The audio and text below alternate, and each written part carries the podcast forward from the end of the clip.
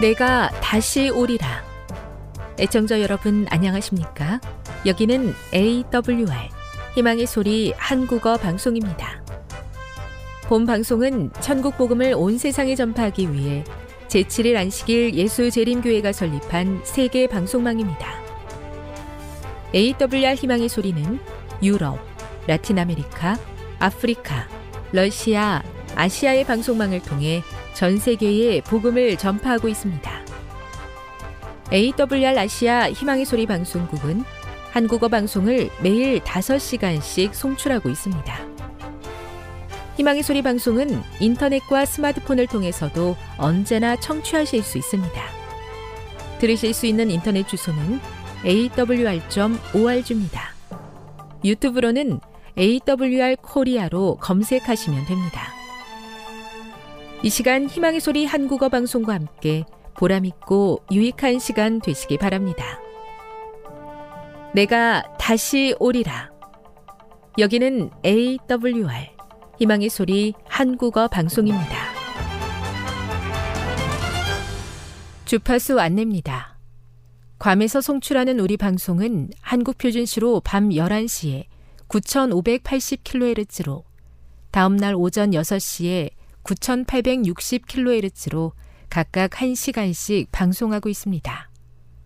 우즈베키스탄에서 송출하는 우리 방송은 한국 표준시로 밤 9시에 15,530kHz로 밤 10시에 9,740kHz로 타지키스탄에서는 밤 9시에 15,255kHz로 각각 1시간씩 방송하고 있습니다.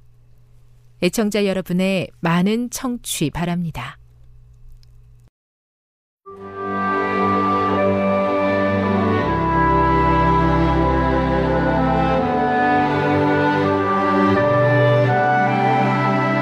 읽어주는 교과 다섯째 날 3월 2일 목요일 탐심 극복하기 탐심은 마음의 문제이며 교만과 이기심과 마찬가지로 눈에 잘 띄지 않기 때문에 매우 치명적이고 기만적일 수 있다.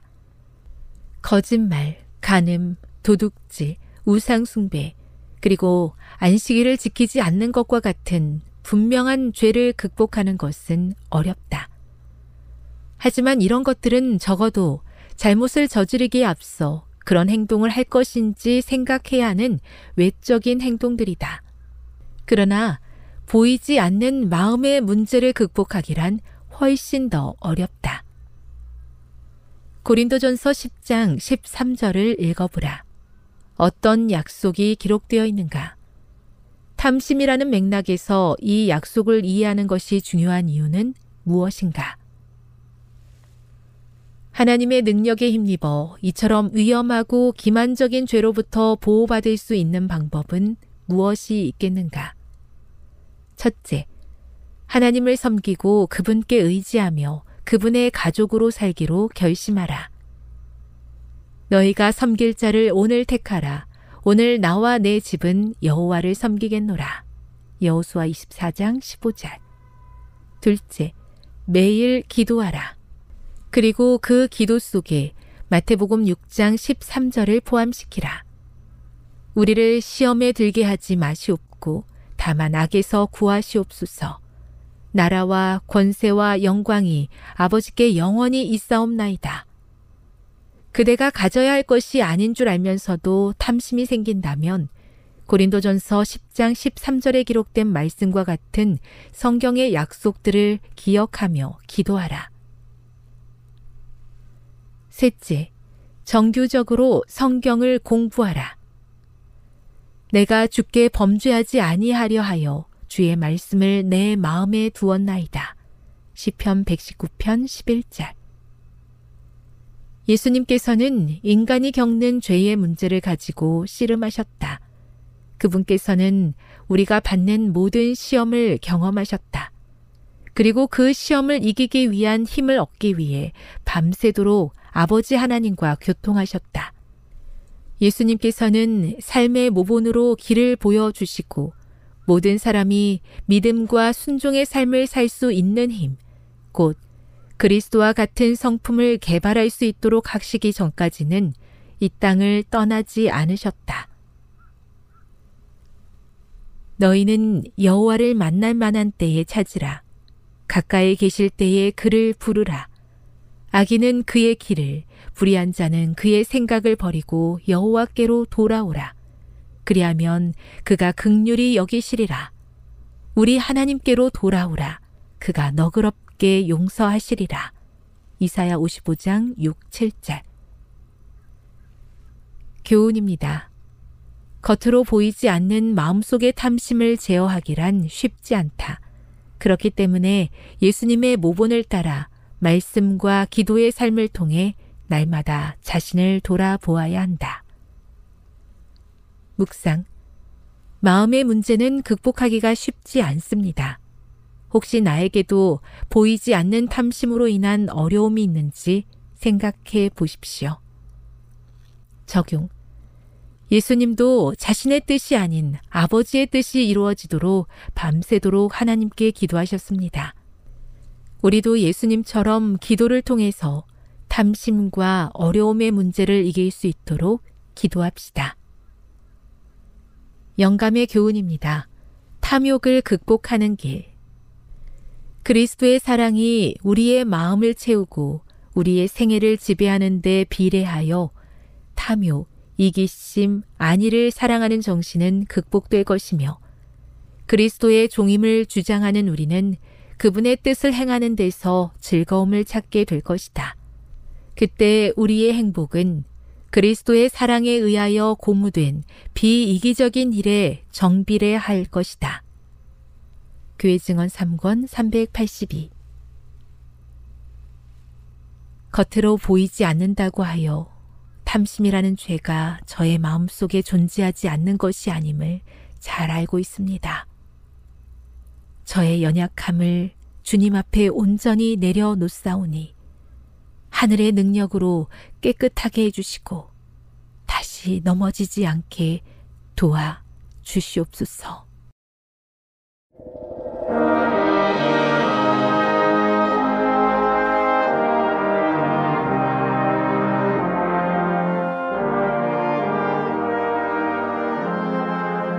희망의 소리 청취자 여러분, 주 안에서 평안하셨습니까?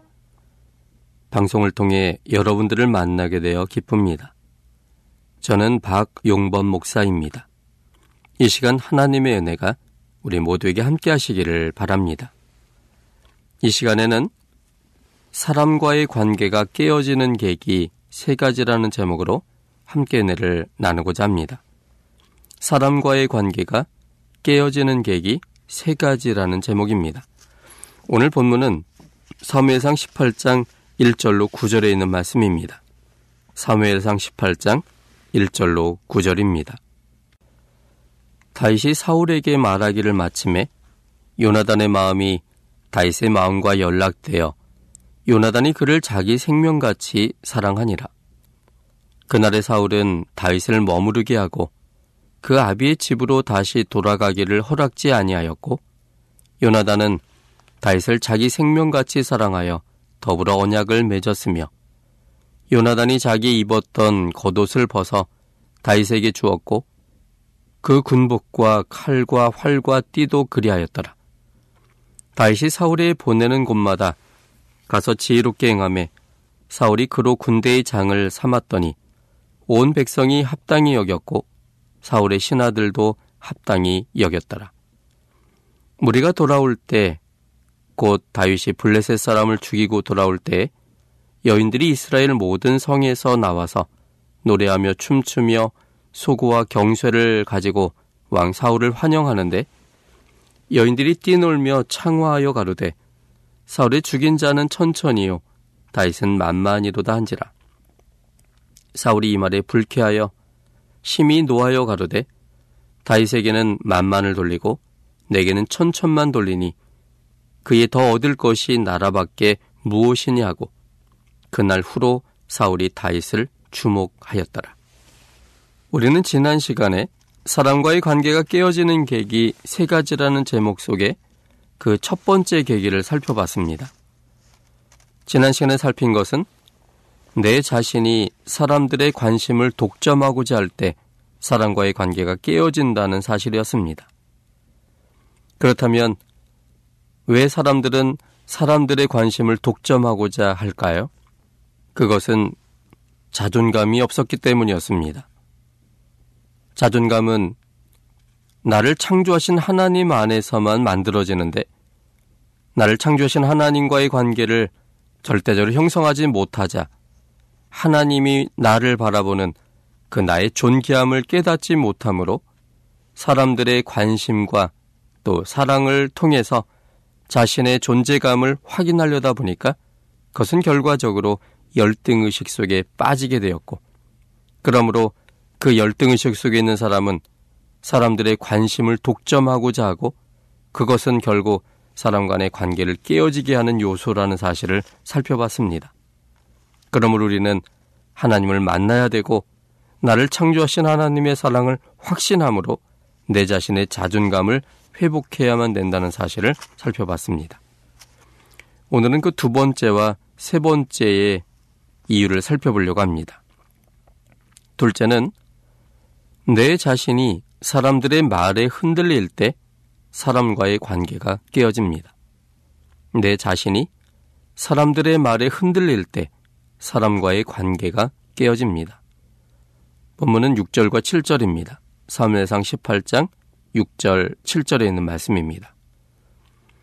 무리가 돌아올 때 곧 다윗이 블레셋 사람을 죽이고 돌아올 때 여인들이 이스라엘 모든 성에서 나와서 노래하며 춤추며 소고와 경쇠를 가지고 왕 사울을 환영하는데 여인들이 뛰놀며 창화하여 가로되 사울의 죽인 자는 천천히요 다윗은 만만히로다 한지라 블레셋과의 전쟁에서 승리 후 돌아오는 무리에는 사울 왕도 포함되어 있었습니다. 전쟁에서 승리한 군대를 환영하기 위해 이스라엘 모든 성에서 사람들이 나왔는데 그 중에 여인들이 노래하며 춤추며 소고와 경쇠를 가지고 이스라엘 군대의 총 책임자인 사울을 환영하였습니다. 군대 전체로서는 군사령관인 사울을 환영했지만 소년 다윗이 행한 일이 큰 뉴스거리가 되었습니다. 나이가 어려서 군대에 소집도 되지 못한 사람이 2m 90cm나 되는 거인을 물맷돌 한 방에 넘어뜨린 사건은 약간의 과장이 섞여서 사람들의 입에 오르내렸습니다. 특별히 이 소문이 퍼지는 데에는 여인들의 수다가 단단히 한 몫을 했습니다. 입소문이 제일 확실하다고 합니다. 입소문만 나면 대박이 납니다. 삼성 르노의 SM 시리즈가 호조를 보인 것은 택시 기사들의 입소문 덕분이었다고 합니다. 하나둘씩 퍼져나간 소문으로 인해서 망했던 이 삼성 르노 이 차가 살아났습니다. 남자들의 입소문도 그런 큰일을 했다면 여자들의 입소문은 상상하기 어렵습니다. 여자들은 태생적으로 말을 많이 하도록 되어 있습니다. 여자들은 소근소근, 수근수근, 왁자지껄해야 스트레스가 풀립니다. 남자들끼리 만나면 별로 할 일이 없습니다. 그저 운동을 하거나 또 식사를 하고 끝납니다. 그런데 여자들은 여자들끼리만 있으면 더 재미있게 지냅니다. 흉도 받다가 웃기도 하고 울기도 하고 신이 납니다. 여자들의 얘기가 재미있는 이유는 그들은 상상력이 풍부하기 때문입니다. 자신의 생각까지 못해서 진짜처럼 그것을 이야기합니다. 여자들의 말은 영향력이 매우 큽니다. 남자들의 마음을 움직이기도 하고 군중들의 마음을 움직이기도 합니다. 지난 5.18 광주 민주화 운동 때 그 시위를 주동한 사람은 여자분이었습니다. 확성기를 통해 애절한 음성으로 수많은 시민들을 시위대에 서게 했습니다. 사울이 여자들의 노래 소리를 들었을 때 불쾌하였고 심히 노했습니다. 대견하고 자랑스러워서 다윗을 칭찬할 수 있는 상황이었는데 약간의 과장을 도한 말을 노래로 불렀을 때 사울의 마음이 흔들렸습니다. 말이 참 중요합니다. 말로 천냥빚을 갚기도 하고 또 말로 패가 망신하기도 합니다. 격려와 칭찬으로 바보 온다를 장군으로 만들기도 하고 비난과 정죄로 자살하게도 만듭니다. 교회는 말이 많은 장소입니다. 생각과 환경이 다른 남녀노소가 모였으므로 그 모든 다름을 말로써 다 표출해내면 상처받고 문제가 생깁니다. 교회 내의 갈등의 대부분은 말로 인한 것입니다. 상처를 주고 상처를 받아서 치유되지 못한 채 교회 생활을 합니다. 치유되지 못한 상처는 언제 어떻게 다른 사람에게 또 다른 상처를 줄지 아무도 모릅니다. 그러므로 말을 옮기지 않아야 합니다. 내 생각을 보태서 상상을 더해서 진짜처럼 말하면 안 됩니다. 비밀스럽고 또 옮겨서 덕이 되지 못할 내용은 내 선에서 끝내야 합니다. 비밀은 비밀로서 지켜져야 합니다. 이런저런 소리가 들릴 때 당사자들끼리 해결하는 것이 최선입니다. 오해하기 쉬운 말과 표정을 경계해야 합니다. 선동적인 말은 침례 요한의 믿음까지도 흔들어 놓았습니다. 마태음 11장 2절부터 6절까지 있는 말씀을 보겠습니다. 마태복음 11장 2절로 6절입니다. 요한이 오기에서 그리스도의 하신 일을 듣고 제자들을 보내어 예수께 여짜오되 오실 그이가 당신이오니까 우리가 다른 일을 기다리오리까 예수께서 대답하여 가라사대 너희가 가서 듣고 보는 것을 요한에게 구하되 소경이 보며 앉은 뱅이가 걸으며 문둥이가 깨끗함을 받으며 귀머거리가 들으며 죽은 자가 살아나며 가난한 자에게 복음이 전파된다 하라. 누구든지 나를 인하여 실족하지 아니하는 자는 복이 있도다 하시니라. 이처럼 침례 요한은 그가 예수님을 위해 태어났고 예수님께서 하실 일을 미리 준비케 하기 위한 그런 광야에 외치는 소리로서의 역할을 충실히 행한 사람이었습니다. 성령에 의하여 그가 하나님의 아들 되시고 또 메시아 되심을 강력하게 소개했던 사람이었습니다. 그는 흥하여야 되겠고 나는 쇠해야 되겠다라고 확신했던 사람이었습니다. 그랬던 그도 자신의 제자들의 선동적인 말에 흔들려서 정말 예수님이 오시란 그 메시아인지를 확인해 보라고 제자들의 요청하기까지 이 선동적인 말은 믿음이 강한 사람의 믿음도 흔들어 놓을 수 있는 것입니다. 사람들의 말을 100%다 믿고 들으면 안 됩니다. 감정 부분을 잘라내고 묘사하는 세세한 표현도 잘라내고 그저 상황과 내용만을 담백하게 들어야 합니다. 그리고 진위 여부를 그 당사자를 통해 확인해 봐야 합니다. 사람들의 말을 듣고 사람을 판단하거나 마음이 변하는 것은 참 어리석은 일입니다. 제대로 옮기지 못하거나 건설적인 결과를 내는 것이 아니라면 침묵하는 것이 제일 좋습니다. 이 부분에 대해서 야고보는 야고보서 3장 2절로 10절에 이렇게 우리에게 권면하셨습니다. 야고보서 3장 2절로 10절에 있는 말씀을 함께 보겠습니다. 우리가 다 실수가 많으니 만일 말에 실수가 없는 자면 곧 온전한 사람이라 능히 온 몸도 굴레 씌우리라. 우리가 말을 순종케 하려고 그 입에 재갈 먹여 온 몸을 어고하며 또 배를 보라 그렇게 크고 광풍에 밀려가는 것들을 지극히 작은 키로 사공의 뜻대로 운전하나니 이와 같이 혀도 작은 지체로 돼큰 것을 자랑하도다. 보라 어떻게 작은 불이 어떻게 많은 나무를 태우는가. 혀는 곧 불이요. 불이의 세계라. 혀는 우리 지체 중에서 온몸을 더럽히고 생의 바퀴를 불사르나니 그 사르는 것이 지옥불에서 나느니라.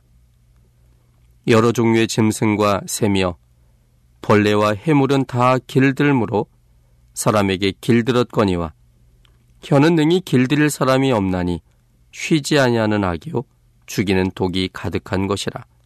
이것으로 우리가 주 아버지를 찬송하고 또 이것으로 하나님의 형상으로 지음을 받은 사람을 저주하나니 한 입으로 찬송과 저주가 나는도다. 내 형제들아 이것이 마땅치 아니하니라. 야고보 선생님은 혀의 중요성에 대해서 매우 매우 강조했습니다. 혀로 인한 실수는 그것이 상당한 영향을 끼치는 그러한 것이라고 말했고, 특별히 혀를 능히 길들일 사람이 아예 없다라고 말했습니다. 혀는 쉬지 아니하는 악이며 죽이는 독이 가득한 것이기 때문에 그것을 얼만큼 잘 길들이고 자제하고 잘 사용하느냐가 그 사람을 세우고 다른 사람도 살릴 수 있는 것이라고 평가했습니다. 그러므로 사람들의 말에 흔들리지 말아야 합니다. 교회는 말로써 이루어지는 곳이 아닌 분위기로 이루어지는 곳이어야 합니다. 지적하지 않아도 원칙과 모본의 모습을 보여줌으로 교훈이 되고 변화가 이루어지는 곳이 되어야 합니다. 얼마의 시간이 지나지 않아서 나의 말과 행동이 스스로 다른 사람들과 이 교회와 다르다고 느껴서 말의 변화가 오고 행동의 변화가 오게 하는 그런 교회가 되어야 합니다. 이런 교회가 건강한 교회이며 이런 가정이 건강한 가정이고 이런 가족이 건강한 가족입니다. 믿음과 사랑으로 하나 되어 행복한 교회 또 행복한 가정이 되었으면 좋겠습니다. 셋째는 내 자신이 자존감이 없을 때 사람과의 관계가 끊어집니다. 내 자신이 자존감이 없을 때 사람과의 관계가 끊어집니다. 본문은 8절입니다. 사무엘상 18장 8절입니다. 사울이 이 말에 불쾌하여 심히 노하여 가로되 다윗에게는 만만을 돌리고 내게는 천천만 돌리니 그에 더 얻을 것이 나라밖에 무엇이냐 하고 여인들의 노래 속에서 사울에게는 만만을 돌리고 자신에게는 천천만을 돌림으로 인해 사울은 불쾌하였고 심히 노하였습니다. 그리고 비약된 생각으로 이제 남은 것은 이 나라밖에 없다고 말했습니다. 너무 어려서 군대도 입대하지 못한 다윗에 대한 지나친 비굴함이요 낙담입니다. 사울은 왕이 된 지 얼마 되지 않았던 최고 실세임에도 불구하고 이제 갓 공을 세운 다윗이 두려울 만큼 사울은 스스로에 대해서 자존감이 없었습니다. 자존감이 없으면 늘 패배의식에 사로잡혀서 건강한 인간관계를 맺을 수가 없습니다. 교만이나 허영 속에서 살게 하는 것도 큰 잘못이지만 비굴함이나 패배의식 속에 살게 하는 것도 큰 잘못입니다. 하나님은 우리 각자를 하나님의 사랑의 대상으로 이 땅에 태어나게 하신 것입니다. 누구 때문에 사는 인생은 버려야 합니다. 남편 때문에 살고, 아내 때문에 살고, 자식 때문에 사는 인생은 하나님께서 계획하신 인생이 아닙니다. 내 자신의 행복이 중요하고 하나님과 내 자신 때문에 사는 인생이 되어야 합니다. 내 자신이 하나님께서 계획하신 풍성한 삶을 살아야 합니다. 하나님 안에서 가진 당당함을 가지고 살아야 합니다. 상식선에서, 원칙선에서 가장 풍부한 삶을 우리는 즐겨야 합니다. 나에 대한 자존감이 회복되지 않으면 다른 사람도 존중할 수가 없습니다. 마태음 22장 39절에 있는 말씀입니다. 마태음 22장 39절입니다. 둘째는 그와 같으니 내 이웃을 내 몸과 같이 사랑하라 하셨으니 예수님은 내 이웃을 내 몸과 같이 사랑하라고 말씀하셨습니다. 이 말이 의미하는 것은 내 자신이 나를 사랑하지 않으면 나의 이웃도 사랑할 수 없다는 사실입니다. 내가 나를 사랑하고 소중히 여기는 만큼 나의 이웃에 대하여 똑같은 사랑과 똑같은 관심과 똑같은 소중함을 할 수 있기 때문입니다. 그러므로 나에 대한 자존감이 회복되지 못하면 다른 사람도 존중할 수가 없는 것입니다.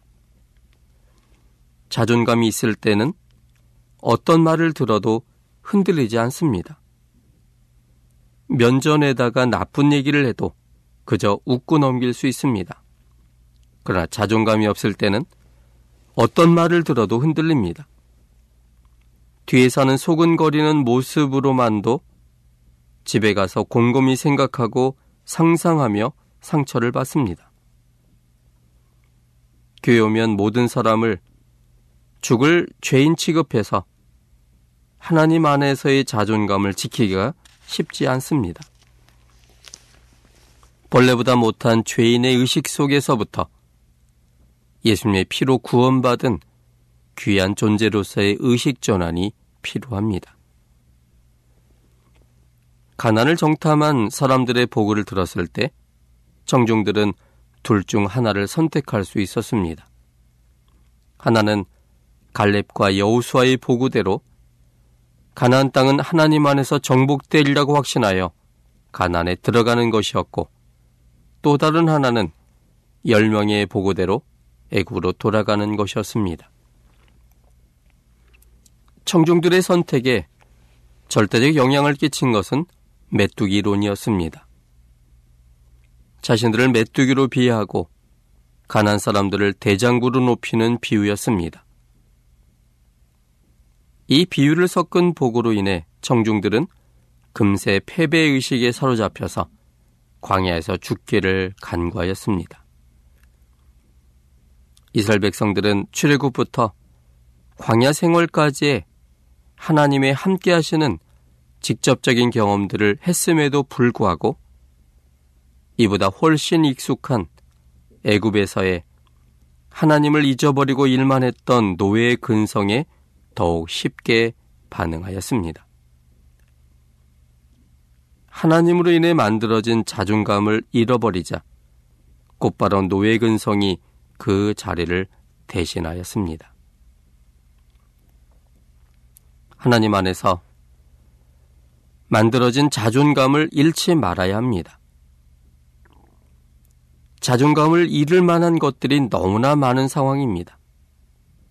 다른 사람과 비교하기 때문에 하나님 안에서의 나의 자존감을 잃을 만한 상황이 우리의 주위에 너무나 많이 발생하고 있습니다. 그러나 그런 일이 있다 할지라도 하나님을 통해 만들어진 하나님으로 인해 부여된 나의 고귀한 자존감을 잃지 말아야 합니다. 잃을 수밖에 없는 상황 속에서 자존감을 잃지 않도록 하는 일, 그것이 바로 성경이 말하는 믿음의 선한 싸움입니다. 하나님께서 십자가에서 만드신 하나님적 자존감을 하나님의 품성 안에서 언제나 확신해야 합니다. 그래야만 사람들과 건강한 인간관계를 만들어 갈 수가 있습니다. 내 자존감을 놓치는 순간, 내 자존감을 잃어버리는 순간, 모든 인간관계는 깨어지기 시작합니다. 곡해하여 듣게 되고 내 상상력을 추가하여 생각하게 되고 그 상처를 칼로 만들어 상대방에게 내리꽂습니다. 그래서 모든 관계가 이상해지고 마침내 끊어지게 됩니다. 하나님 안에서의 나의 존재의 귀중함을 인식하며 살아야 합니다.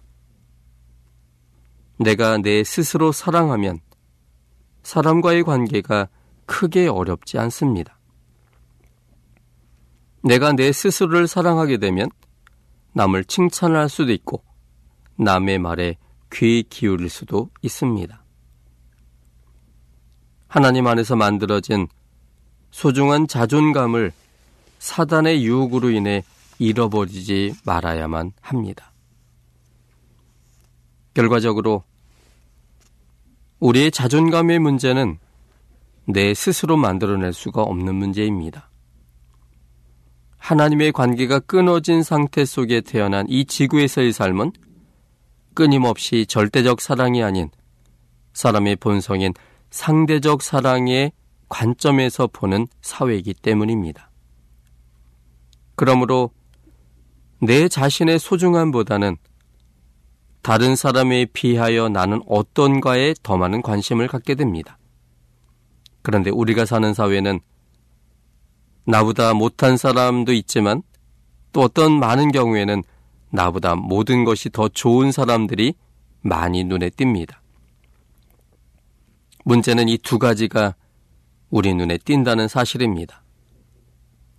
나보다 못한 사람을 볼 때는 교만으로 흐르기 쉽고 나보다 더 좋은 것을 가진 사람이 눈에 띌 때는 스스로의 열등의식 속에 빠져버리게 됩니다. 이것은 사람과의 관계 속에서 언제나 일어날 수 있는 모습입니다. 그러므로 우리의 자존감이 내 스스로나 다른 사람과의 관계 속에서 그걸 지키기는 매우 어렵습니다. 우리의 자존감은 변함없는 분과의 관계 속에서 확신해야 합니다. 사람의 모습은 언제나 가변적이지만 하나님은 언제나 동일하신 분이십니다. 사실 엄밀히 따져보면 나의 시작은 내 스스로나 부모님에게서 있었던 것이 아니라 나를 창조하신 생명이신 그 하나님으로부터 시작되었습니다. 내가 요구하지도 않고 내가 없었던 상태였지만 나를 사랑하기 위하여 사랑이신 그 하나님께서 나를 이 땅에 태어나게 하셨습니다. 그러므로 나의 시작이 여호와 하나님이시라면 나 자신의 이 가치와 또 존재의 의미는 나를 창조하신 분 안에서만 찾아야 합니다. 나를 이 땅에 있게 하신 하나님은 자신의 생명을 나누시는 분이셨습니다. 또 사람의 잘못에 대하여 사람을 창조하신 하나님께서 사람의 모든 선택의 결과인 영원한 죽음을 대신 십자가에서 돌아가시는 분이셨습니다. 그분이 나를 위해 돌아가신 이 사실은 하나님 입장에서는 하나님보다도 내가 더 소중할 때 행할 수 있는 것이었습니다. 나를 위해 대신 죽으시는 분이 계시다는 것. 그분이 바로 나의 창조주신 그 하나님이라는 사실을 확신할 때 그분 안에서 나의 자존감이 드디어 회복되게 됩니다. 나를 사랑하기 위해서 창조하신 하나님, 그리고 나를 구원하기 위해서 하나님 자신의 생명을 바친 그 하나님을 알 때, 그분이 내게 누군가를 확신하게 될 때, 드디어 사람이 가져야 될 자존감이 회복되게 됩니다. 하나님 안에서 변하지 않은 자존감이 회복될 때, 우린 다른 사람의 관계 속에서 비굴하거나 교만하지 않게 일대일의 관계 속에서 독립적인 존중되어져야 될 인격체로 생각하는 그런 좋은 인간관계, 건강한 인간관계가 회복되는 것입니다. 사람과의 관계의 어려움은 대부분이 내 자신에게 있습니다. 하나님과 나와의 관계에 대한 확신의 결여입니다. 하나님의 만들어진 사랑받기 위한 소중한 대상으로 만들어졌음을 확신할 때 사람들의 관심을 받고자 집중하지 않게 됩니다. 그들의 말에도 흔들리지 않게 되고 자존감으로 인해 상처를 받지 않게 됩니다. 당당함으로 수용할 것은 수용하고 내세울 것은 내세울 수 있게 됩니다. 내가 당당해야 상대방도 편안하게 느낍니다. 하나님 안에서 얻은 자존감을 회복하고 그 자존감으로 살아갈 때 건강한 인간관계가 만들어집니다. 섭섭할 것도 없고 이해 못할 것도 없고 상처받지도 않게 됩니다. 기분 나쁜 것 같으면 감정을 섞지 않고 솔직히 말할 수 있는 용기를 갖게 됩니다. 수평적 관계를 이루어 나갈 수 있습니다. 하나님은 우리들이 사람 간의 관계 속에서 하나님의 사랑을 발견하고 행복하기를 원하십니다. 위압적이거나 열등식 속의 관계가 아닌 하나님 안에서의 소중한 사람들끼리의 관계가 되기를 원하십니다. 우리 모두가 하나님 안에서 회복된 자존감으로 서로를 세워주는 아름다운 관계가 되기를 바랍니다. 지금 여러분께서는 AWR 희망의 소리 한국어 방송을 듣고 계십니다.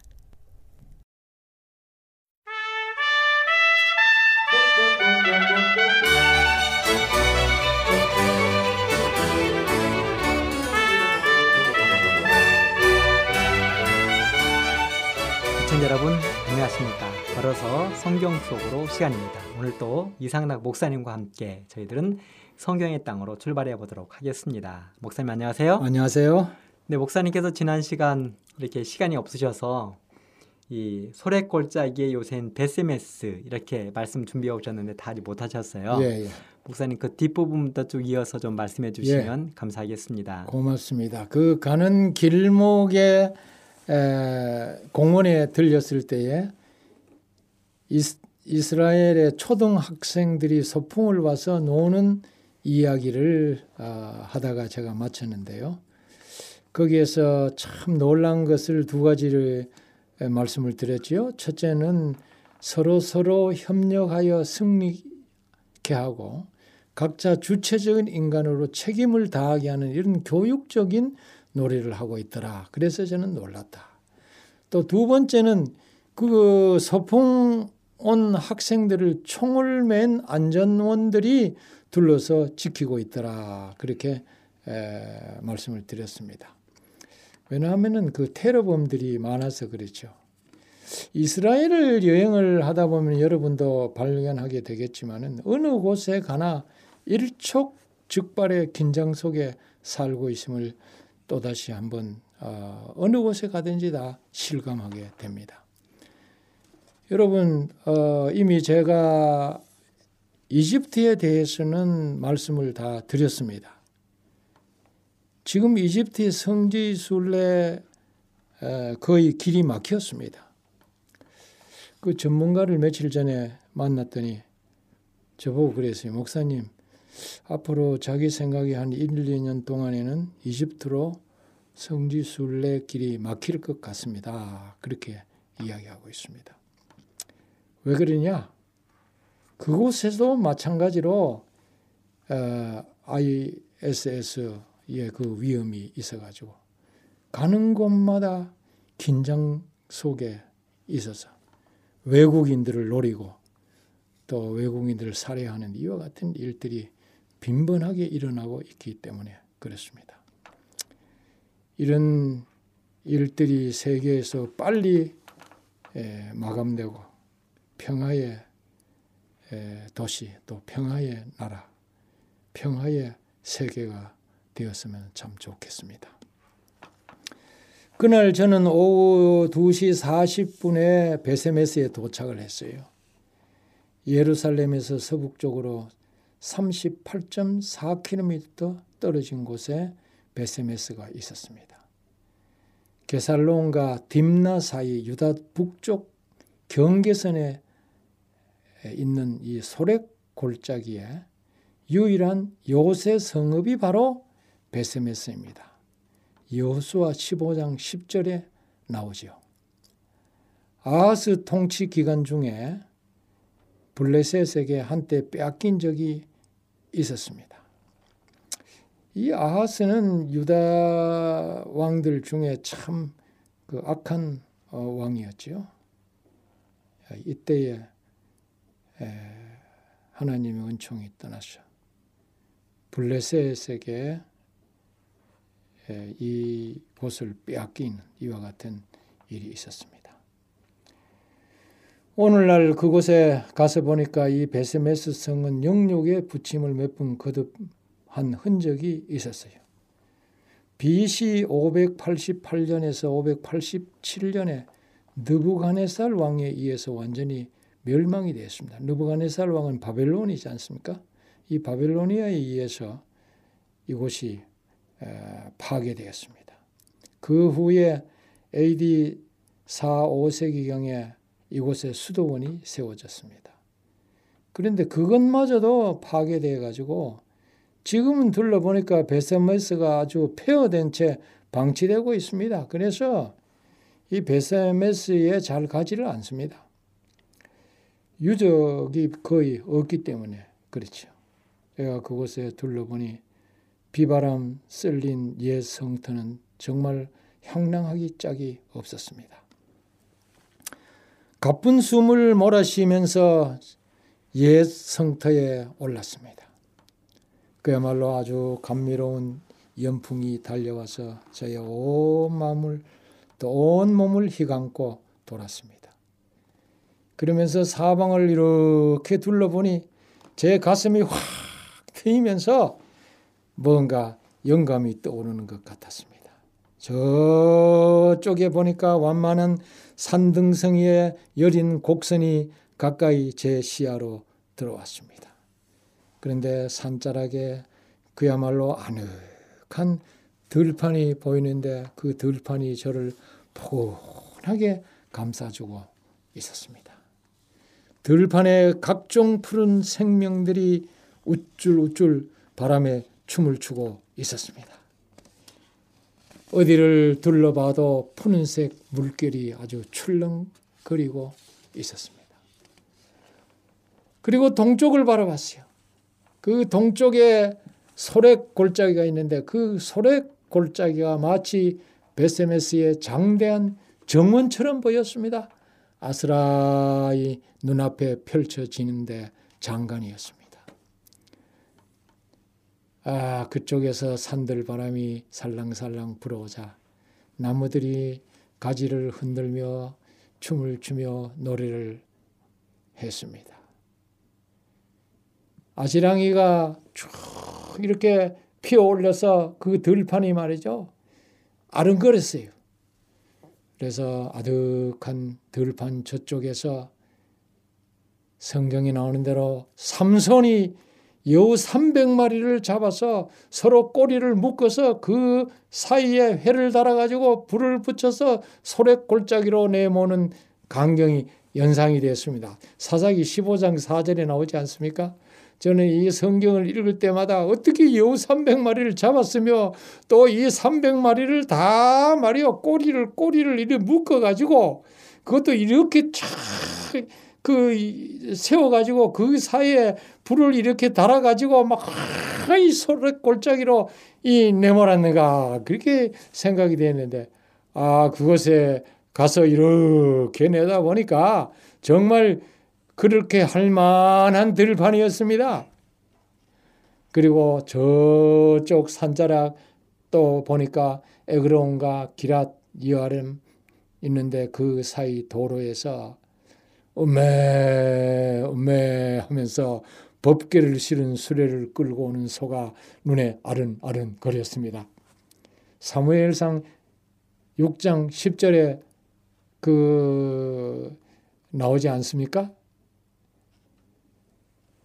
오래전에 성경의 풍경이 제 상상의 나래를 타고 아직 거기에 살아 있었습니다. 이게 이제 들판의 이미지라고 이야기하는데 들판의 이미지에 거룩한 상상력을 발휘해서 새로운 시각적 경험을 한 것입니다. 그리고 벅찬 감동을 간척한 채 저는 발길을 옮기게 되었습니다. 여러분, 제가 아주 중요한 이야기를 했는데요. 여러분이 거룩한 상상력을 발휘해서 시각적 경험을 하는 것. 이게 아주 중요합니다. 관광을 하면서 그곳에 잠시 머물러서 이런 경험을 해야 그 관광의 묘미를 느끼게 되는 겁니다. 그냥 휙 휙 바람처럼 지나가면은 아무것도 마음에 남는 것이 없습니다. 성경을 생각하면서 거룩한 이 땅 위에서 과거에 이루어졌던 하나님의 놀라운 섭리를 생각하면서 상상력을 발휘하면서 하나님께 영광을 돌리고 은혜를 받고 그때 당시에 거기에서 역사를 이루었던 혹 예수님이나 선지자들이나 성경의 인물들의 채취를 느끼고 은혜 받고 돌아오는 것은 이게 바로 성경의 땅 답사기의 묘미인 것입니다. 네. 이런 경험을 하는 여러분이 되길 바랍니다. 네, 감사합니다, 목사님. 저녁이 그 소래골짜기 하면 글쎄 저는 소래골짜기 하면 생각나는 게 이 삼성과 들릴라 이게 가장 먼저 생각나가지고요. 네. 이 목사님 그 이 말씀 중에 혹시 삼성과 들릴라가 등장하나 그랬는데 목사님 삼성과 들릴라는 이렇게 그냥 워낙 별로 아름답지 않은 이야기 어. 같아서 목사님 일부러 빼시지 않았나 그런 생각이 듭니다. 그래서 이 소래골짜기 하면 이 자꾸만 삼성과 들릴라가 생각나가지고 네. 좀 그랬습니다. 아, 목사님 이렇게 그 이 소래골짜기 또 거기에 그 얽혀 있는 이 베스메스의 이야기도 이 시각적인 측면에서 거룩한 이 상상력을 또 발휘해가지고 저희들에게 성지를 둘러보라 하는 이겸 말씀 주셨는데요. 어, 목사님 거기를 이렇게 떠나시면서 또 다른 이 유적지를 찾아가신 것 같아요. 네. 아마 그 이 저희 성경 속에 아주 예수님과 매우 밀접한 이 관계를 가졌던 한 분의 그 이 고향을 찾아가신 것 같은데 예, 말씀 예. 해주세요, 목사님. 예, 그게 바로 침례 요한의 탄생지, 어, 그걸 아인 카렘이라 그렇게 이야기를 합니다. 이제 베세메스에서 은혜를 충만히 받고 감동을 받고 그리고 참 기분 좋게 이 베스메스를 뒤로 하고 아인 카렘으로 향했습니다. 아인이란 말은 그 우물이라는 뜻이고 히브리어로 카렘이라고 하는 말은 포도밭이라고 하는 뜻입니다. 그래서 아인 카렘은 포도원, 포도원으로 둘러싸인 침례 요한의 출생지입니다. 엘라 계곡에서 다윗이 물매로 골리앗의 이마를 맞출 때 사용했던 그때의 차도를 거기에서 주울 수 있는데 그래서 엘라 계곡을 지날 때에 버스 안에서 제가 좀 소리를 질렀어요. 운전수 양반 여기 좀 세워가지고 어, 골리앗이 어, 무너질 때에 다윗이 사용한 물매에 사용한 차돌 비슷한 거 우리 좀 주워 가도록 해주시오 했더니 아 이 운전수는 서지 아니하고 무시하고 냅다 그냥 달렸습니다. 예, 그것이 바로 엘라 계곡입니다. 그래서 이제 드디어 아인 카렘에 도착했습니다. 침례 요한이 태어난 동굴 위에 세워진 침례 요한 탄생 교회입니다. 그 교회가 아주 웅장하게 이렇게 지어져 있는데요. 그 교회에 들어가게 되었습니다. 마침 흑인 사제가 나와서 여기저기 문을 열고 불을 켜주었습니다. 보통 때는 이렇게 불을 어, 꺼놓고 있다가 이제 관객이 들어올 때에 다시 불을 켜주는 그런 일을 했습니다. 이 교회는 기원 후에 5세기경에 처음으로 세워졌는데요. 그 흔적으로 모자이크 바닥이 지금도 남아 있습니다. 이 교회 바닥에서 동굴로 내려가는데요. 그 동굴로 내려가는 곳에 이 아치가 이렇게 되어 있는데 거기에 이런 글이 적혀 있었습니다. 주 이스라엘의 하나님이여 그 백성을 돌아보시며 그렇게 기록이 되어 있는데 누가 보면 1장 68절에 있는 말씀입니다. 라틴어로 이렇게 쓰여 있어요. 그리고 그 동굴에는 누가복음 1장 17절이 기록이 되어 있는데 여기에 구주보다 앞서 온 자가 태어났다. 그렇게 쓰여져 있습니다. 여러분 침례 요한은 예수님보다 6개월 먼저 태어나지 않았습니까? 이제 그걸 거기에 이야기하는 것입니다. 예수님보다 그, 그 길을 예배하기 위하여 온 그 침례 요한이 태어난 것을 명시해 놓고 있습니다. 그리고 이제 어, 나와서 이 도로 건너 마리아 방문 교회로 가게 됐습니다. 예, 그게로 가는 도중에 이렇게 보면은 조금 오르막이 있는데요. 그 오르막이 오르기 전에 어, 예, 샘이 하나 왼쪽에 있어요. 이 샘을 일컬어서 마리아의 샘이라고 부르고 혹은 요한의 샘이라고 부릅니다. 예, 아인 침례 요한의 탄생진 아인 카렘과 그리고 마리아 방문 교회 이렇게 사이에 있기 때문에 예, 마리아 샘 혹은 요한의 샘이라 이렇게 부르는 겁니다. 근데 아주 재미있는 것은 이 샘의 벽을 가만히 보니까 이사야 55장 1절이 적혀 있어요. 그게 뭐냐면 목마른 자들은 물로 나오라. 그렇게 적혀 있습니다. 근데 그 옆에 이렇게 보니까 표지판이 또 하나 있는데 그 표지판은 뭐라고 되어 있냐면은 이 샘물은 음용수가 아니므로 마시지 말라 그렇게 적혀 있어서 이게 서로 이 그 반대되는 이야기입니다. 누구든지 목마른 자들은 물로 와서 마시라 해놓고 이쪽에는 음용수가 아니니 마시지 말라. 그래서 아이러니가 아닐 수가 없어서 한참 동안 제가 웃었습니다. 그래가 이제 오른쪽 계단을 따라 올라갔어요. 그러니까 방문 마리아 방문 교회가 나왔습니다. 이 마리아 방문 교회도 아주 웅장하게 잘 지어져 있어요. 마리아가 침례 요한의 모친 엘리사벳을 방문했을 때에 모친의 뱃속에서 침례 요한은 뛰놀았다고 누가복음 1장 39절부터 56절에서 이야기합니다. 이것을 기념해서 제사장 사가랴 부부의 별장 자리에다가 마리아 방문 교회가 세워진 것입니다. 예배당 입구 정원 벽에를 보니까 누가복음 1장 46절부터 55절에 마리아 찬송이 쭉 적혀 있는데 이거는 45나라 이상의 언어로 기록되어 있었습니다. 이렇게 둘러보니까 우리나라 말로 된 마리아의 찬송도 벽 윗부분 안쪽에 세 번째로 있었습니다. 아, 참 한국어가 세계의 언어와 어깨를 견주고 있어서 기분이 대단히 좋았습니다. 교회 안에 들어가서 봤어요. 그러니까 정면에 동굴이 있고 그 안에 우물이 있었습니다. 그 윗벽에는 마리아가 엘리사벳을 방문하는 장면의 벽화가 있고 오른쪽 벽에는 군인들이 남자아이를 잡아 죽이는 장면의 그림이 있고 또 그 밑에는 지름 80cm나 되는 원반형 돌이 이렇게 있는데요. 이 돌은 바로 헤롯 왕이 예수님을 없애려고 두 살 이하의 아이들은 다 죽이라고 하는 명령을 내렸을 때 침례 요한이 이 동굴에 들어와서 숨어 어, 있던 곳이라고 합니다. 그래서 그 동굴의 입구를 막은 돌이라고 어, 기념적으로 거기에 되어 있습니다.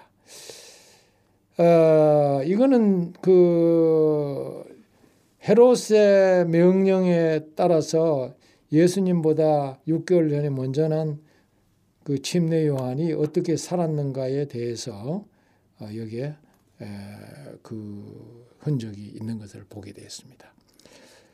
주의 길을 예비하기 위해 이 땅에 태어난 침례 요한의 사명과 생애를 잠시 생각을 그곳에서 어, 했습니다. 그 생명을 걸고 죄를 죄라고 지적하다가 결국 한 여인의 하룻밤 춤값에 목이 달아나 버렸습니다. 그는 어, 두 번째 엘리야의 사명을 다한 것입니다. 예, 오늘 여기까지 말씀을 드리고 마치겠습니다. 네, 목사님. 오늘 목사님을 통해서 저희들이 침례 요한의 탄생지인 이 아인 카렘 그 이야기를 들었습니다. 목사님 아까 가시면서 엘라 골짜기에서 이 돌멩이 못 주운 것 때문에 조금 섭섭하셨던 것 같은데 목사님 그 돌멩이가 혹시 공항에서 통과가. 되나요? 모르겠어요. 잘 통과 안 되겠죠. 네, 아마 그것 때문에 목사님 난처할까 봐서 기사가 미리 알고 달린 것 같습니다. 예. 고맙습니다.